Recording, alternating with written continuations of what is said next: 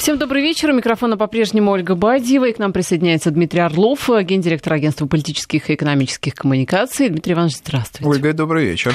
Ну что, у нас стала известна структура правительства, пока без персоналей. По словам Дмитрия Медведева, никаких важных изменений в структуре правительства не будет.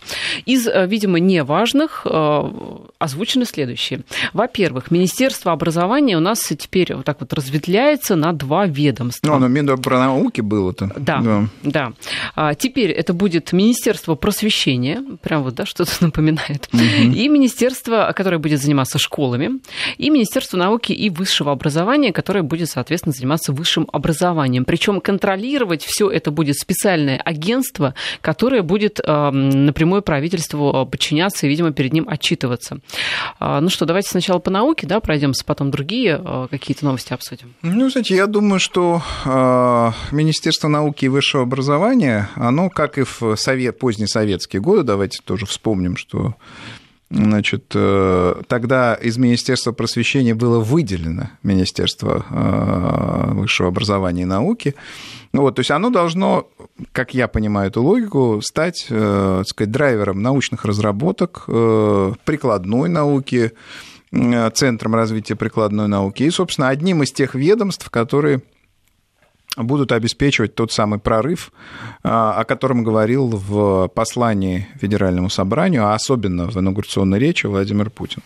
Ну, а кроме того, вторым таким ведомством, как можно судить, должно стать Министерство цифровых коммуникаций, цифрового развития, создаваемое на базе Министерства связи. Вообще это, так я понимаю, два наиболее существенных изменения, которые правительство ожидают. Есть что-то, так сказать, по мелочи, вот агентство, о котором вы сказали, там некоторое перераспределение, значит, там торгпредство, там иную подчиненность будут иметь, но это, по большому счету, менее существенно, чем те изменения, которые ждут Минсвязи и вот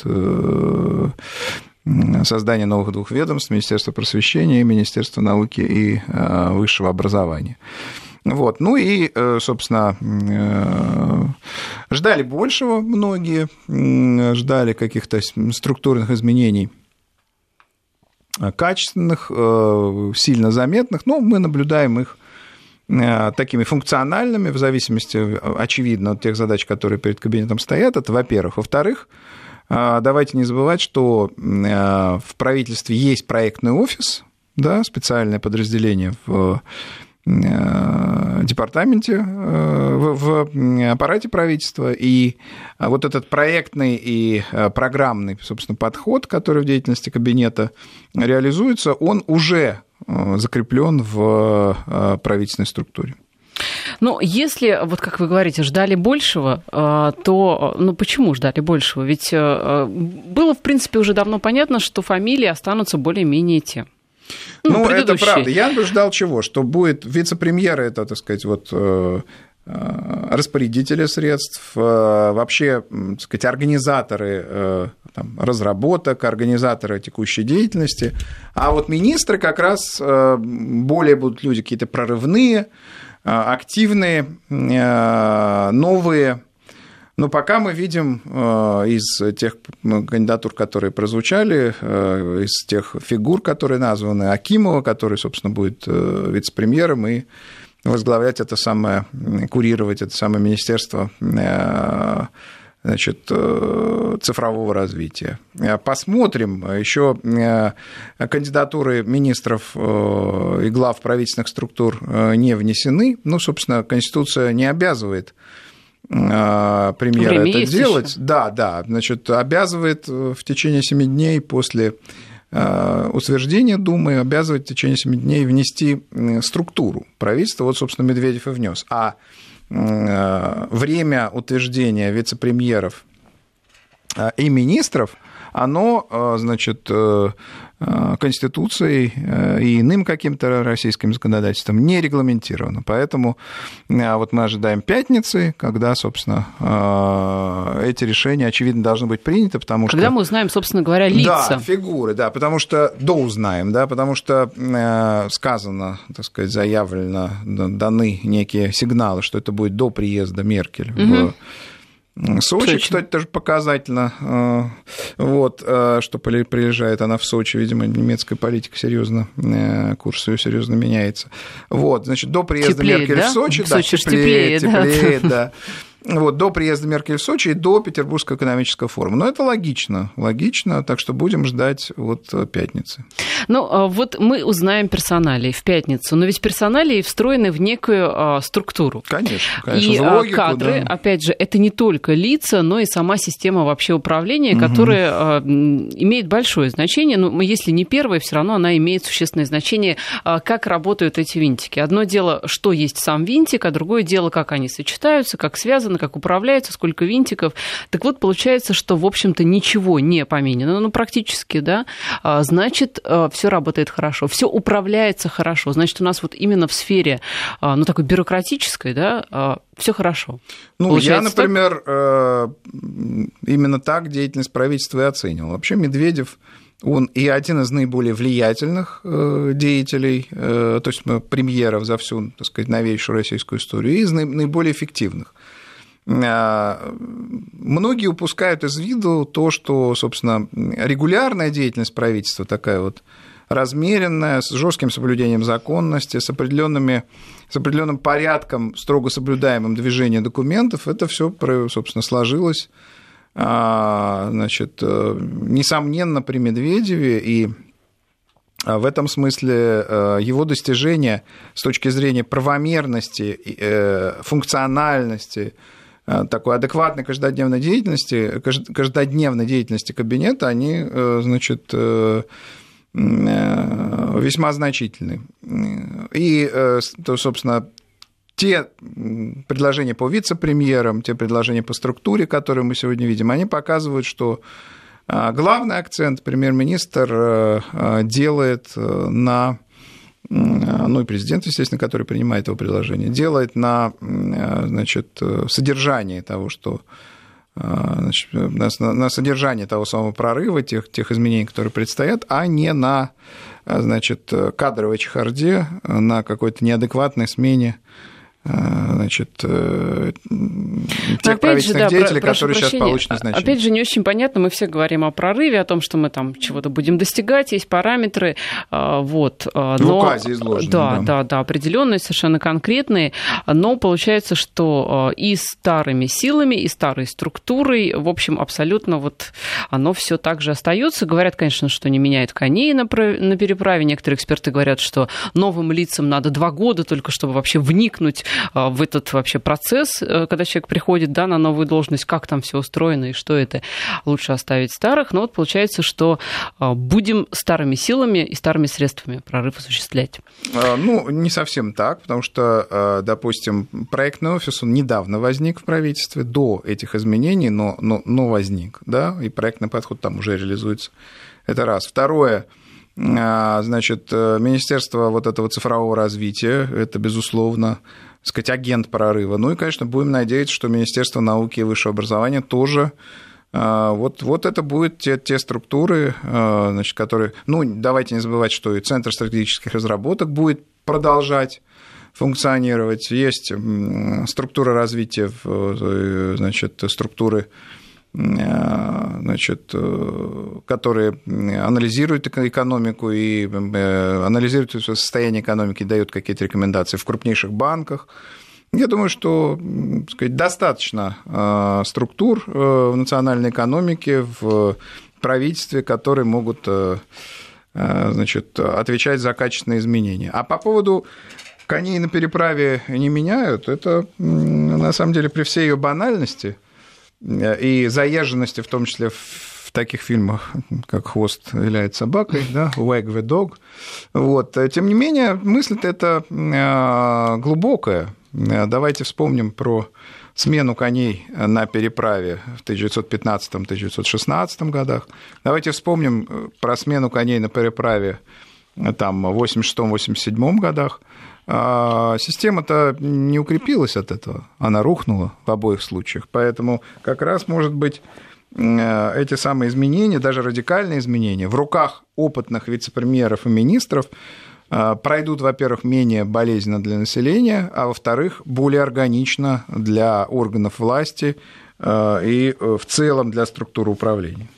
Ну что ж, посмотрим. Вот, кстати, нас спрашивают, а какой из этих структур будет курировать среднее специальное образование, колледжи и прочие рабочие специальности, если, конечно, таковые остались. Я думаю, уже что если вспоминать логику конца 80-х, то Министерство просвещения будет курировать. Ну, логично, да. Да, наука и высшее образование здесь достаточно жестко все названо, то есть высшее образование, научные центры, которые основаны на базе высшего образования, очевидно, там же будут федеральные университеты как центры инновационной, технологической активности. Послушайте, ну это не так мало. Если этим заниматься серьезно, то значит, это действительно могут стать центры развития. А множить министерства для того, чтобы, значит, показать, что у нас проектных офисов там 10. Так у нас нужно и так много, кроме министерства, у нас куча агентств, которые, да, как мы поняли, они никуда пока не деваются, кроме ФАНО. Есть структуры, которые называли институтами развития, да, тот же бывший Внешэкономбанк, тот же там Россельхозбанк и некоторые другие, это же тоже институты развития, они сохраняются, они должны просто эффективно работать. Но вот те перемены, которые мы видим в структуре правительства, я имею в виду, это перемены, по сути, в управлении образованием, причем над этими двумя министерствами будет еще и, условно говоря, куратор, то есть особое, да, внимание это, кстати, всему странно, этому. Потому что агентство всегда, начиная с административной реформы 2003 года, всегда агентства имели подчиненное отношение к министерствам, службы и агентства, да? Они там следили, и надзор еще, следили, выполняли и так далее. Министерство – это более был масштабный, более значимый орган власти по отношению к агентству. Если агентство будет какое-то некое руководить двумя министерствами, то это существенное изменение в той структуре государственного управления и в соподчиненности ведомств, которая была до этого. Так вот, я вернусь к своей мысли по поводу того, что есть такое особое ощущение, что особый упор и пригляд за образованием, плюс, опять же, Министерство связи, которое переименовывается в Министерство цифрового развития. Минцифраз. Да, Минцифраз. То есть вот как-то, мне кажется, вырисовываются контуры этого прорыва, куда мы собираемся прорываться. Как раз вот в какие-то... Там, где есть интеллектуальные ценности, там, где есть добавленные стоимость, связанная с производством, ну, сказать, инновационной продукции, там, где есть, наконец, значит, чистый интеллект, который можно продать, да, безусловно. Именно там. Где есть добавочная стоимость. Где интеллект может произвести добавочную стоимость буквально сам собой, конечно. И это, в общем, верная ставка, потому что, по большому счету, Силиконовая долина – это же не столько технологический, ну, например, Силиконовая долина, не столько технологический, сколько интеллектуальный центр. Центр, где, собственно, интеллект превращается, значит, в научные разработки и в конечном счете в прибавочный продукт, добавочную стоимость и в деньги. Но это же обнадеживает как-то, да? Да, будем надеяться, что именно этот подход, который, значит, сформулировало сейчас правительство в лице Дмитрия Медведева, что этот подход позволит решить те задачи, которые заявлены президентом в своей инаугурационной речи, во-первых, и вот в знаменитом его уже майском указе, а задач там много, от там, 250-тысячного экспорта в долларах, 250-миллиардного, простите, который просто качественно изменит, должен качественно изменить все в национальной экономике, создать другие совершенно рабочие места, другие приоритеты, и до там, 80 лет, значит, 80-летней жизни людей, так сказать, до другого уровня и качества жизни, там, значит, резко снизившейся смертности и так далее. Вот эти задачи предстоит достигать вот, значит, тому кабинету министров, который сейчас формируется. Еще одна задача, которая сегодня достигнута, я имею в виду мост Крымский, да. Керченский, да, все по-разному его называют. Задача достигнута на полгода раньше срока. Вот сегодня торжественное открытие. Вы наблюдали за кадрами проезда этой колонны? Да, я был на одном из федеральных каналов и удачно даже сказал, что это сделал Путин, и Путин как раз поехал по, значит, мосту в КамАЗе. Это было весьма впечатляюще. Что именно? Да все. Большой проект, 19 километров протяженность, всего 2,5 года, там вот эти там, 800 с чем-то дней. Это действительно сопоставимо с БАМом, если, например, мои детские мне впечатления, да, вспоминать. Вот. А если говорить о том, какая задача решена, то задача решена, в общем, действительно эпохальная, стратегическая. Говорят о том, что Крымский мост – это пиар. Да, некоторые украинские аналитики, западные, русский пиар, но это совсем что не они так. Говорят хуже, что это что-то там, какая-то очередная гибридная война или нет, что-то в этом роде. Нет, ну это понятно, да. Так сказать, война, да-да-да, но пиар в каком смысле, что, так сказать, он там не будет, значит, никакой выгоды экономической или там удобства, а вот, значит, только выгоды, связанные с информационным сопровождением этого проекта, это ведь не так. Давайте вспомним, что когда британское правительство еще в XIX веке проложило, значит, линии телеграфные, если не ошибаюсь, еще под проливом, оно хотело строить и мост тогда. Значит, Николай I хотел строить мост, а Николай II хотел строить мост. Гитлер и его главный архитектор Шпеер хотел строить мост, и был конкретный проект. Даже они там построили что-то. Нечто, да, понтонное там, что-то временное. Как оно потом было разметано, по-моему, в общем, не повезло им. Сталин хотел строить этот мост, и был достаточно детальный, кстати, проект, но ресурсов не хватило. А построил в итоге Путин. Ну, там говорят, так сказать, Ротенберг или там определенные структуры, Путин. Он инициировал, он, так сказать, гарантировал, он находил средства и так далее. Конечно, это повышает связность страны. Конечно, это повышает возможности по перемещению товаров, значит, людей. В конечном счете, значит, улучшится туризм, сфера услуг, движение капитала даже. И я думаю, честно говоря, давайте чуть посмотрим более перспективно, уйдет нынешнее украинское правительство, и новый президент не вечен же он, правильно? Будут выборы, он уйдет. И я думаю, что новый кабинет, который будет... Никто не говорит о том, что он будет пророссийский, но он будет более прагматичный, несомненно, чем кабинет Порошенко. И он оценит тоже этот маршрут для потребностей украинской экономики. Вот сейчас в Грузии.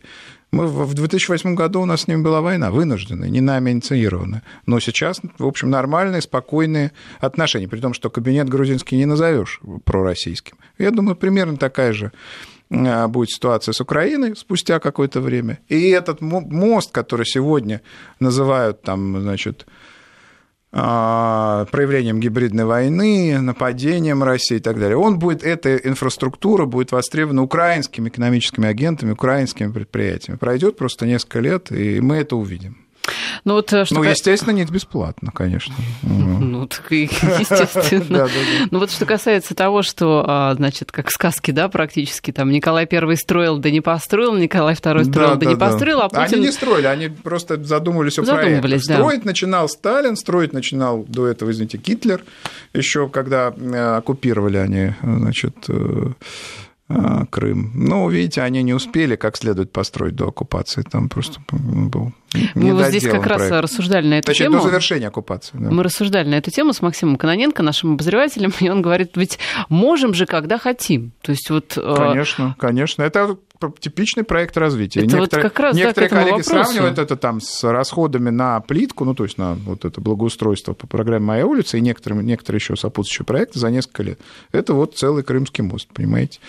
Конечно, можем, когда сосредотачиваемся, когда есть конкретная задача, но потом все-таки соединить, значит, Кубань и Крым – это историческая колоссальная задача российской там, транспортной инфраструктурной политики. Как когда-то был, и здесь дело не в данном случае присоединении Крыма, не в том, что он там, значит, сейчас под российской юрисдикцией, совсем дело не в этом. Это действительно такая инфраструктурная задача вековых масштабов. Как когда-то необходимо было иметь нормальную железную дорогу, которая связывала бы центр России и Дальний Восток. Да, и был построен Транссиб при Николае II. Как позднее нужно было построить дублер фактически Транссиба, который бы, значит, практически те же задачи решал, но, так сказать, несколько иные, да, там, в том числе оборонные и так далее. И был построен БАМ. И мы 20 лет слышали разговоры, я лично, когда был подростком, там, и чуть позже слышал разговор о том, что БАМ – это бессмысленная железка совершенно, что она там, значит, поглотила ресурсы страны, что она напрягла, а сейчас он загружен полностью. Здесь нужно вот эти разговоры о том, что инфраструктура не нужна, их нужно, то, что это пиаровский проект, их нужно делить на 10. Я могу привести пример совсем другого свойства, так сказать, другими субъектами инициированы. Вот нефтепровод Баку-Тбилиси-Джейхан, проамериканский, да? Значит, там не было экономической выгоды изначально вообще. Там, значит, была политическая воля американской администрации. Они, значит, склонили Азербайджан, склонили, значит, Грузию, склонили Турцию, дали фактически там с помощью лояльных финансовых структур деньги. Нефтепровод построен, дает прибыль, и геополитически он в интересах Соединенных Штатов. Это я к тому, что нужна политическая воля в реализации подобных проектов, нужно вкладывать деньги и нужно смотреть в будущее. Несомненно, этот проект будет транспортировать колоссальное количество людей и грузов, в том числе, я убежден в этом, это вопрос времени, украинских, и он резко, значительно усилит связность России, так же, как ее способен усилить там Севморпуть и некоторые арктические проекты, которые тоже сейчас вот реализуются. Это дело будущего и дело будущего не дальнего, не отдаленного. Ну, вообще, конечно, разговоры о том, что какие-то инфраструктурные проекты могут быть России не нужны. России, у которой вообще инфраструктура хромает, дальше некуда. Ну, она, да? Во-первых, хромает, во-вторых, у нас большая страна, физически большая, она протяженная, понимаете, для того, чтобы нам, значит, переместить груз или человека, или там, значит, что-либо на это расстояние требуется значительное время. Это время нужно физически сокращать. Просто сокращать время. Тогда экономика станет более конкурентоспособной. Это элементарно. В общем, тут не требуется сверх. Тогда мы будем делать усилий. Те самые первые, вторые и третьи шаги к тому самому прорыву, о котором нам много говорили. Я напоминаю, что в студии Дмитрий Орлов, гендиректор Агентства политических и экономических коммуникаций. Новости продолжим. Возвращаемся в эфир. Я напоминаю, что в студии Дмитрий Орлов, гендиректор Агентства политических и экономических коммуникаций. Еще одна сегодняшняя новость. Госдума тоже не дремлет, пока открывает мост. Строители во главе с президентом, депутаты приняли в первом чтении законопроект о контрсанкциях. Ко второму чтению должны существенно сократить количество различных ограничений с 16 до 6. И, кроме того, еще одобрили тоже в первом чтении законопроект об уголовном ответственности для тех, кто соблюдает на территории нашей России западные санкции. Угу. Там штрафы до 600 тысяч рублей и даже уголовная ответственность. И что касается вот этого законопроекта о контрсанкциях, насколько я понимаю, он остался, в принципе, в том же виде, который и обсуждался ранее, только там нет каких-то конкретных вот списков того, что будет запрещено к ввозу. Да. Вот. Более того, здесь расширено очень полномочия правительства, которое должно, собственно, определять, что будет запрещено. То есть, по сути, законопроект, он такой очень как-то обтекаемый. Рамочный, да? Ну да. То есть, получается, это просто такая декларация о том, что вот мы как Нет, но это не декларация, это скорее список полномочий. Правительство может здесь достаточно широко оперировать. Но, на мой взгляд, позитивным фактом было то, что, значит, не пошли на вот этот запретительный, достаточно широкий, большой список лекарств. Изначально, помните, американских, 60, да, 60 всего оставалось, действительно. Те, которые не имеют там, значит, аналогов уникальных, а остальные все запрещались. Но при этом к ввозу, при этом, ну, так сказать, аналог, он аналогу рознь. Поэтому то, что в итоге под очевидным влиянием общественного мнения Дума и, соответственно, правительство, администрация президента пошли на коррекцию, значит, этого законопроекта, это весьма, так сказать, позитивный, отрадный факт. Он показывает, что, в общем, во-первых, есть субъектность у различных органов власти, в том числе у той же Думы, которая, очевидно, к общественному мнению апеллирует в данном случае, и его учитывать, да, общественное мнение. А во-вторых, значит, ну, есть определенная специфика, определенные акценты в принятии решений, которые, ну, рациональные, скажем так, акценты, которые в данном случае восторжествовали. Вам все нравится в этом документе? Ну вот, в частности, допустим, предусматривается прекращение или приостановление международного сотрудничества России с секционными странами в атомной отрасли, ракетно-двигательной отрасли и авиастроении. Ну, это, так сказать, разумные ходы, потому что было много ограничений, которые не Россия, так сказать, вводила, да, вот. Это ответ. Ответ достаточно жесткий, но он был ожидаемый. И, значит, те же двигатели РД-180, так сказать, это болезненное, так сказать, решение по их поставкам. Другое дело, куда их теперь поставлять. Потому что рынок двигателей – это не рынок, не знаю, помидоров. Там же покупатели считанные. Но с другой, с третьей уже стороны, да, и что теперь, значит, если покупатели считанные, так им в любом случае, значит, продавать, какую бы политику торгового отношения они нас не вели. Я думаю, что общая логика, так сказать, связана с борьбой Российской Федерации с протекционизмом, потому что санкции в конечном счете это тоже протекционизм, защита американского рынка, защита там некоторых других рынков. Вот. В конечном счете российские власти выступают за, как это не парадоксально, может быть, прозвучит, за свободу торговли, за то, чтобы препон, препятствий на пути движения товаров, услуг, капиталов не было. А что касается санкций за, значит, уголовных, в том числе, за, значит, соблюдение санкций, да, за... то мне это кажется, ну, в значительной степени адекватным, если, скажем, некто обладает коммерческой тайной, значит, по деятельности каких-то компаний, там, которые могут столкнуться с санкциями, и сообщает их, значит, представителям этих самых вводящих санкции стран, ну, конечно, тут должна быть ответственность, несомненно. Другое дело, что... объем, точнее, перечень такого рода нарушений, такого рода, значит, преступной, да, деятельности в логике этого законопроекта, он должен быть исчерпывающим, конечно, не должен быть расширительным.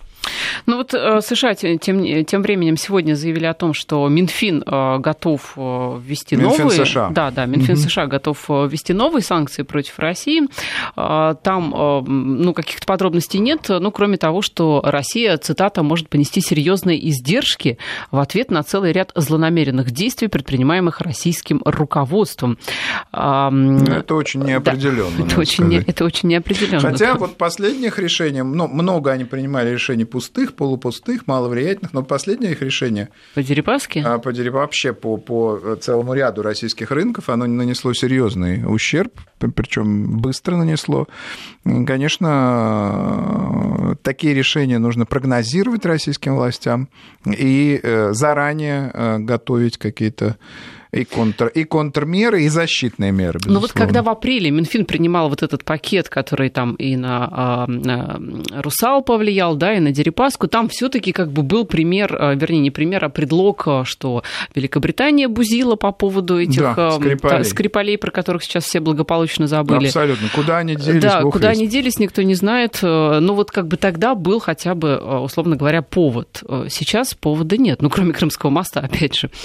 А санкции это все равно, санкциями грозят. Ну, Крымский мост, он интерпретируется таким образом, что это, значит, вот эта политика России, которая направлена на неадекватную или там незаконную интеграцию Крыма. А кроме того, это мешает украинским кораблям проходить в Азовское море. Я не представляю, каким образом. Там же есть, так сказать, условно говоря, дырки, да, в этих опорах моста для прохода судов. Вот, я не думаю, что это какая-то проблема. И вообще, давайте еще раз, так сказать, акцентируем на это внимание, вспомним, масса, значит, политиков, чиновников, государственных деятелей в разные эпохи говорили о том, что этот инфраструктурный проект на этом, именно на этом месте абсолютно необходим, исходя из потребностей развития, прежде всего, развитие Кавказского региона, региона Северного Причерноморья.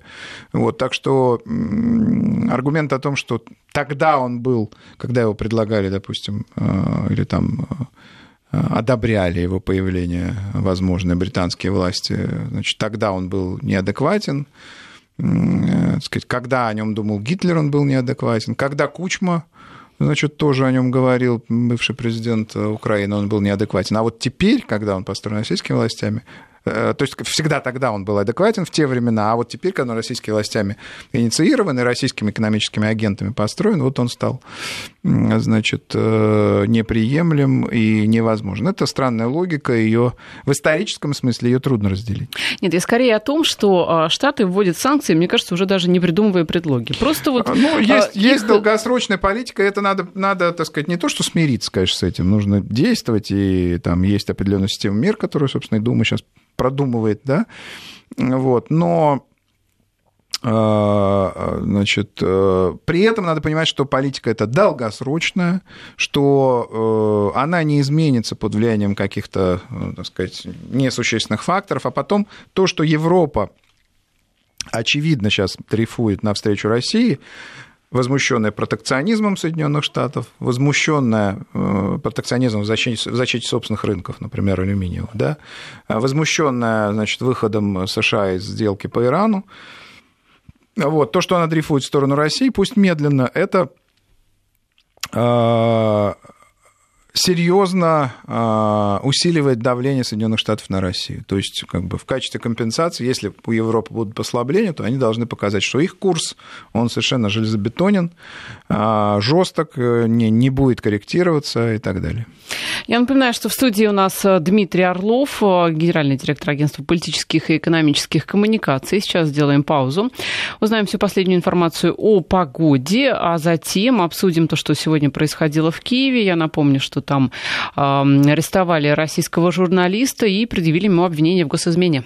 Возвращаемся в эфир. Дмитрий Орлов, гендиректор Агентства политических и экономических коммуникаций. Но прежде чем к Украине перейдем, вот хотелось бы завершить эту мысль с Америкой, которая просто уже в открытую лоббирует свои экономические интересы, невзирая на всякие договоренности, там, в том числе там, Иран. То есть это не просто договоренность Америки. Она не лоббирует. Все лоббируют свои экономические интересы. Она их навязывает. Навязывает системой протекционистских решений. Еще хуже, да? Да, протекционистских решений, причем они принимаются в одностороннем порядке, без согласования с Евросоюзом, что раньше было нормой. Вот, и немецкие деловые круги были шокированы, когда... Но Меркель же ездила, да, к Трампу, видимо, не смогли. Были шокированы, узнав, что, так сказать, 20 минут он ей уделил, и, так сказать, ни по одному из вопросов они не договорились, да и договора-то не было, он просто проинформировал, мы будем делать то-то, то-то, и то-то. И Меркель, которая привыкла, насколько я понимаю, к долгим таким раундам, она известна, так сказать, там есть жесткие всякие наименования, ироничные ее стиля переговоров. Но известно, что она долго любит переговариваться. Она там на несколько часов может, так сказать, сама... Слушайте, там... раз она летела, да, через океан... Сама наливает из термоса, значит, ну, это имеется в виду, когда в Германии находится. Вот, и, конечно, она ехала, что называется, перетереть, все, так сказать, обговорить. Вот, а тут 20 минут, так сказать, символические какие-то шаги. Ну, значит, железная фрау, она не из тех... Меркель, она не из тех политиков, кто, значит, от каких-то жестов, да, впадает в истерику. Дело в том, что действительно в отношениях Соединенных Штатов и Германии, в целом Европы, возник системный кризис. Америка вводит протекционистские меры сама, без согласования с Евросоюзом. Америка выходит из сделки с Ираном немотивированно, никаких угроз ни Соединенным Штатам, ни Евросоюзу Иран не несет. Просто хочу. Да, значит, всё. Свои обязательства по этой сделке соблюдает. По этому поводу есть широкий консенсус от Москвы до Парижа. Все от Лондона там, и даже Лондон, который, так сказать, даже в таких акциях, такие акции делает, как, ну, так сказать, в таких акциях задействован, как дело Скрипалей, да, и даже Лондон здесь жестко достаточно против Соединенных Штатов выступает, фактически они в одиночестве. И такого рода, значит, сюжетов много. На этом фоне происходит, допустим, сближение Трампа с Ким Чен Ыном. То есть он показывает, что он там может решить вопрос, но разве можно сравнивать, так сказать, иранский режим значит, северокорейским. Иранский режим – это режим демократический, предсказуемый, там, значит, ну, у них есть свои интересы, извините, конечно, в ближневосточном регионе они их отстаивают, и это не нравится.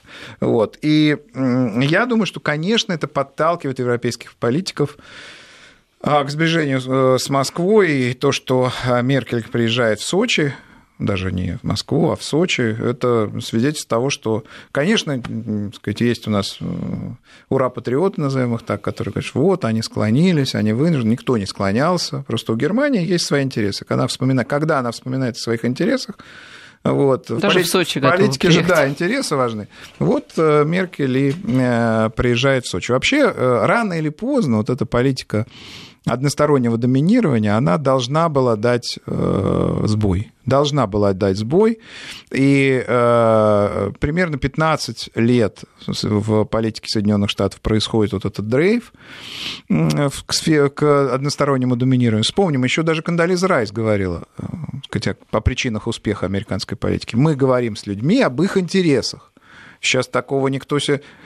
Конди, да, которые говорили, да, она там, так сказать, значит, безумна, она, так сказать, она никого не слушает, ничего подобного. Еще тогда слушали, а сегодня ситуация качественно меняется. Они еще Трампа не видели, да? Да, и большим в этом смысле предупреждением был Ирак, да, с, значит, знаменитой этой самой мензурочкой, точнее, как это назвать-то? Пробирочкой. Пробирочкой, да, с химией, которая потом не подтвердилась. И вспомним, давайте, что тогда впервые сформировался вот этот союз трех президентов, да, так его назовем, Ширака, значит, Шредера, ну, так сказать, Шредер канцлер, и Путина, который очень жестко, надо сказать, тогда противостояли иракской агрессии. Но, конечно, по степени, может быть, стилистически тогда и жестче заявления звучали, но по степени расхождения интересов та ситуация была несопоставима сегодняшней.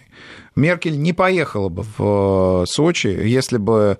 Потому что Евросоюз и с Россией находятся в достаточно напряженных сейчас отношениях. Не поехал бы, если бы ситуация в отношениях в Соединенных Штатах не была критической.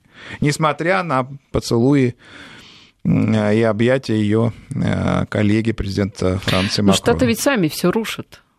Да, зачем? Вопрос, зачем? Одно дело, когда ты чувствуешь такую силу, что ты можешь один против всего мира выстоять, а здесь вообще непонятно. Да, мне кажется, что есть, ну, то есть не мне кажется, это очевидно, есть три значимых центра. Да, в данном случае России мы в силу, все-таки давайте реально на мировую экономику посмотрим, Россия небольшой игрок, 2% мировой экономики, ну, будем считать, что, так сказать, ее интересы не так значимы. Для баланса, для большого баланса и большой игры. Вот есть три больших игрока: Китай, Евросоюз и Соединенные Штаты. Соединенные Штаты играют сейчас против Китая и Евросоюза одновременно. При этом в игру против Соединенных Штатов вовлечены еще некоторые другие значимые страны, да, такие как Россия, Иран. И, значит, такая сдержанно негативная реакция на решение Соединенных Штатов во многих латиноамериканских странах.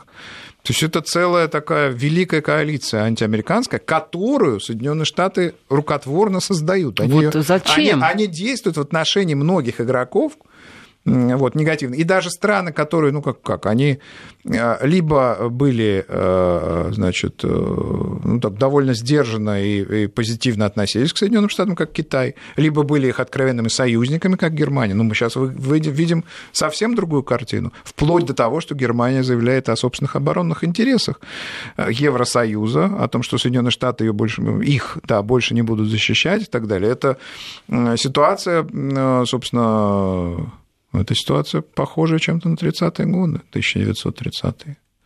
Вот. И для Соединенных Штатов это весьма должно быть тревожно. Все-таки вы не ответили на вопрос, зачем они это делают? Трамп считает, что, я так думаю, протекционистские меры, они, да, разрушат мировую торговлю, но восстановят Америку и дадут ей, так сказать, вот польют той живительной водой, значит, живой водой, точнее, вот эти ростки экономики американской, и она, значит, вырастет, зацветет, и, значит, те рабочие там, и представители средних слоев, перед которыми Трамп регулярно выступает, вот они его поблагодарят за эту политику. Это большое, между прочим, заблуждение, потому что американская экономика – это экономика издержек высоких на заработную плату, на налог, да на все что угодно.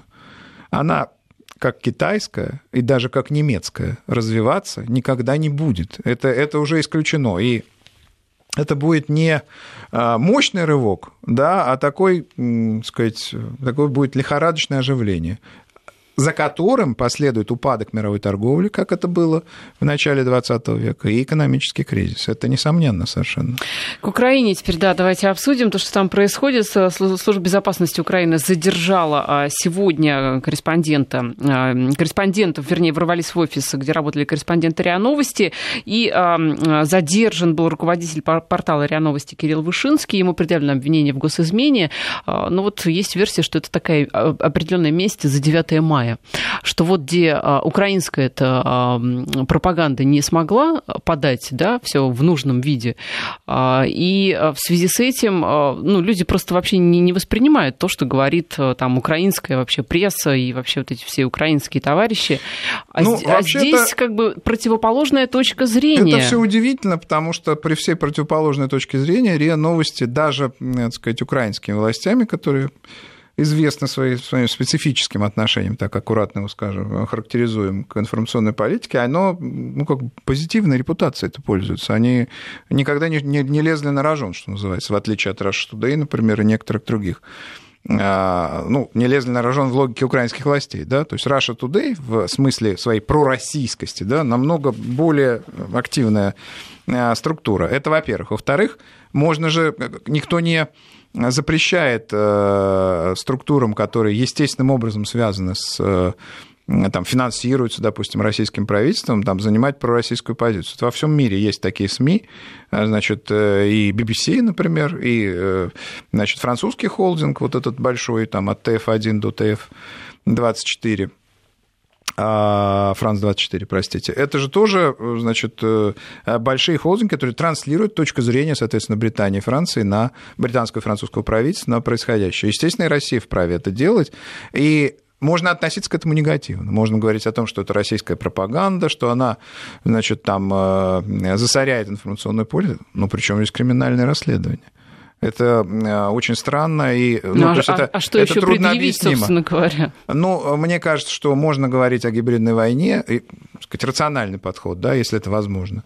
Можно говорить о гибридной войне, можно говорить о российской пропаганде, заполонившей и так далее. Можно создавать свои контрпроекты, ради бога.